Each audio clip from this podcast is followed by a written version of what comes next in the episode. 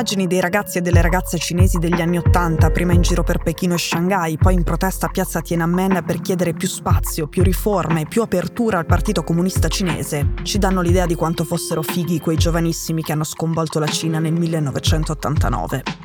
Jeans a zampa, camicette strette, occhiali da sole da star del cinema di Hong Kong. Lilu era uno di loro, uno vestito così, capelli neri e fini che sembravano muoversi al ritmo dei megafoni della piazza, baffetti appena accennati, faccia da leader, e Lilu lo era.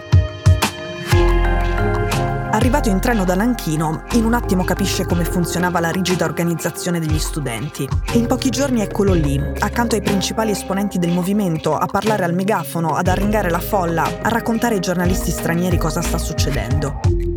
Lilu era stato nominato vice comandante Solo che a qualcuno in quella piazza questo ragazzo di Nanchino non convince. La sua storia familiare ha dei buchi enormi, nessuno sembra conoscere il suo passato. E poi nelle assemblee sta zitto. Qualcuno pensa che sia una dote, altri che non abbia niente da dire.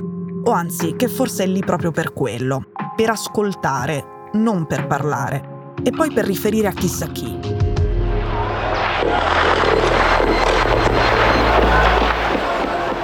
Quei dubbi in ogni caso vengono presto scaricati nel nulla dall'intervento dei carri armati che la notte del 3 giugno 1989 ripuliscono piazza Tiananmen. 300 morti per il governo, oltre 2000 per i familiari delle vittime. Ma Lilu, molti anni dopo, riappare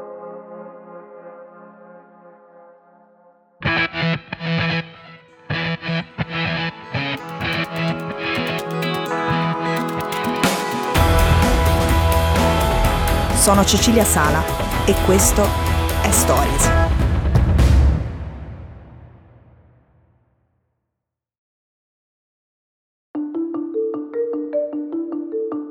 Giacca e cravatta anni 90, molto meno cool, più rigido, più sorridente.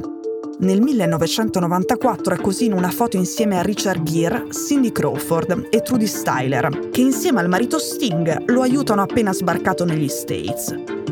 Poi lì si laurea in economia e in diritto, si becca un trafiletto sul New Yorker e un anno dopo apre la sua azienda. Trova in modo rapido e ovviamente sospetto i finanziatori. Diventa un capitalista, un miliardario. Lì è nato nel 1966, ha sempre detto di avere origini umili, ma nessuno in realtà sa più di quanto abbia raccontato lui stesso. Arriva a Pechino incuriosito dal trambusto, dalle proteste, dal movimento della capitale, diventa amico dei leader tra gli studenti, diventa un importante. Tanto che dopo il massacro finisce nella lista dei 21 ricercati dal governo cinese per aver guidato la rivolta in piazza. E sparisce. In realtà sta scappando, prima a Hong Kong e poi negli Stati Uniti. Per lì però la storia va più veloce e più liscia degli altri a fine 1989 ha già ottenuto l'asilo politico negli Stati Uniti. Altri sono molto meno fortunati. Arrestati in Cina, solo molti anni dopo potranno trasferirsi all'estero.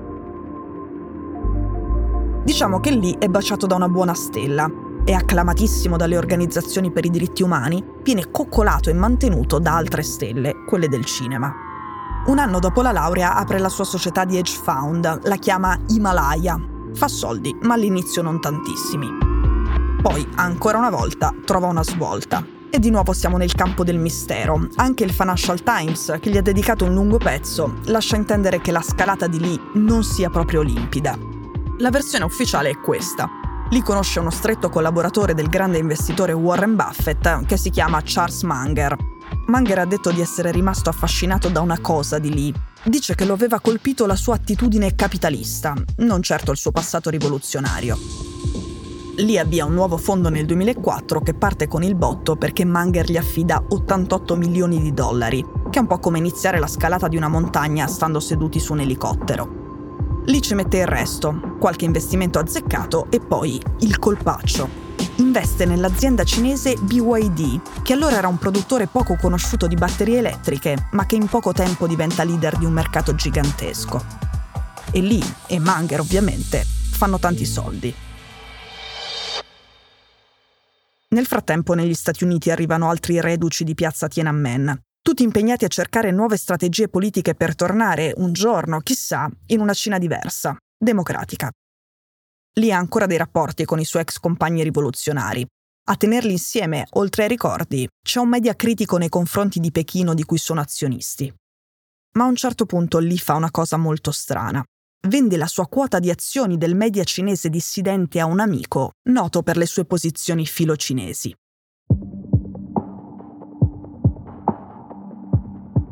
Allora, siamo partiti dalla foto di Lee bello e rivoluzionario dell'89, siamo passati da quella del 94 con lo Star System di Hollywood.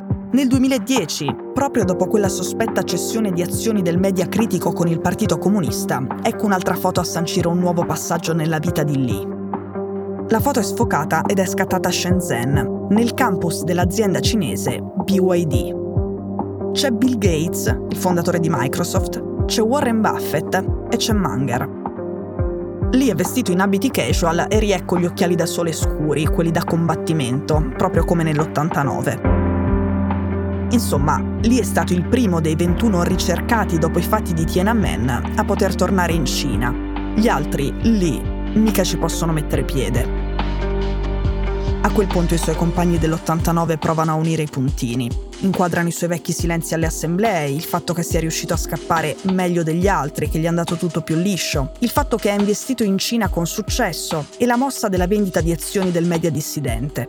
E iniziano a vedere lì come un traditore. Tagliano definitivamente i ponti con lui. Nel 2019 ecco lì all'Università di Pechino, a pochi metri da piazza Tiananmen dove era stato protagonista 30 anni prima ma non c'è più niente di politico nella sua presenza. È all'università per raccontare storie di finanza, di successo, di soldi, di capitalismo.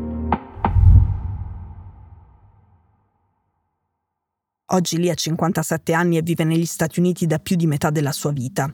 Si è descritto come americano al 100% e cinese al 100%. E dice a tutti quanto gli piaccia il sogno americano, perché è quello ad averlo fatto diventare ricco. Nel 1990 Lee aveva pubblicato un libro di memorie dove scriveva Voglio incontrare i miei compagni rivoluzionari tra 50 anni in piazza Tiananmen. Porteremo i nostri nipoti e i nostri diari per mostrarceli a vicenda. Ma oggi soltanto lui, di quei suoi compagni, potrebbe viaggiare a Pechino per realizzare quel desiderio. Sempre che sia ancora un suo desiderio.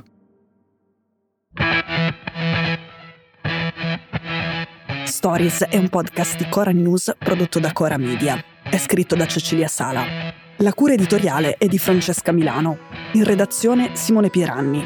La sigla e la supervisione del suono e della musica sono di Luca Micheli. La post-produzione e il montaggio sono di Daniele Marinello. La producer è Monica De Benedictis. Le fonti dei contributi audio sono indicate nella sinossi.